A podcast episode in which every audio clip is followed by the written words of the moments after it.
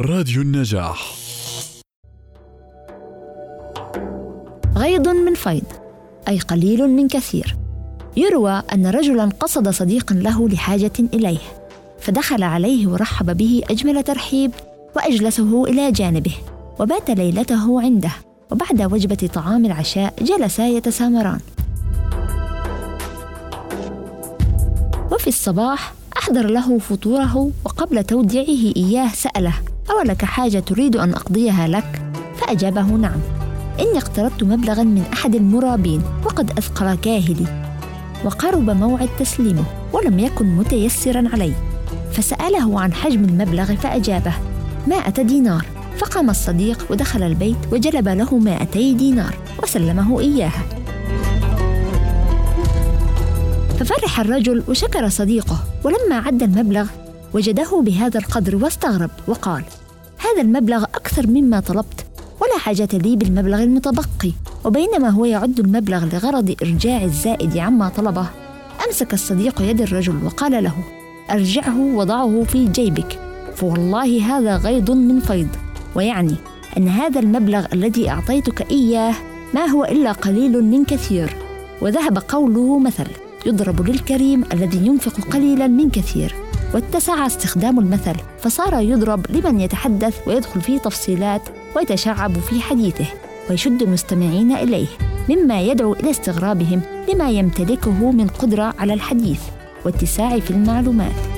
فيشار إليه بأن ما يمتلكه هذا المتحدث ما هو إلا غيض من فيض تشبيها بماء البحر.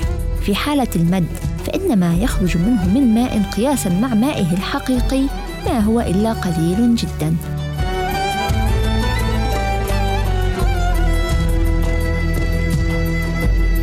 فرق تسد. هو مصطلح سياسي عسكري اقتصادي الأصل اللاتيني له.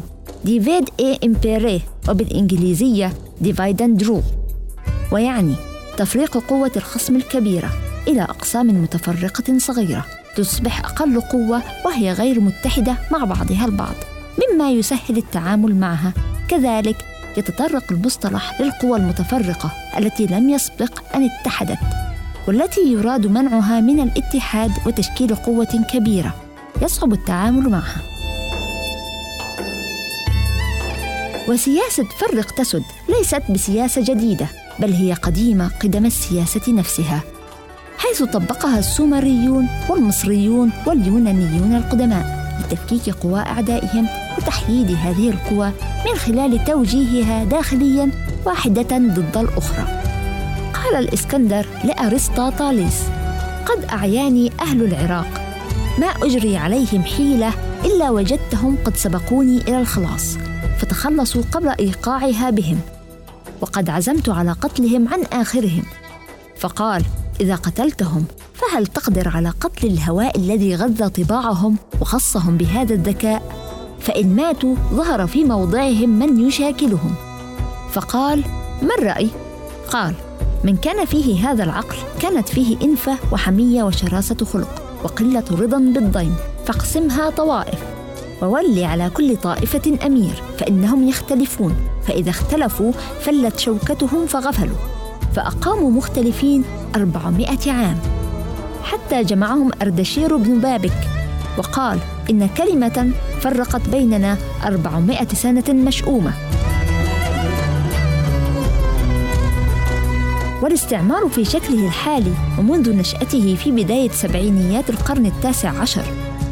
طبق هذا الأسلوب القديم في السياسة لنفس الأغراض والأهداف.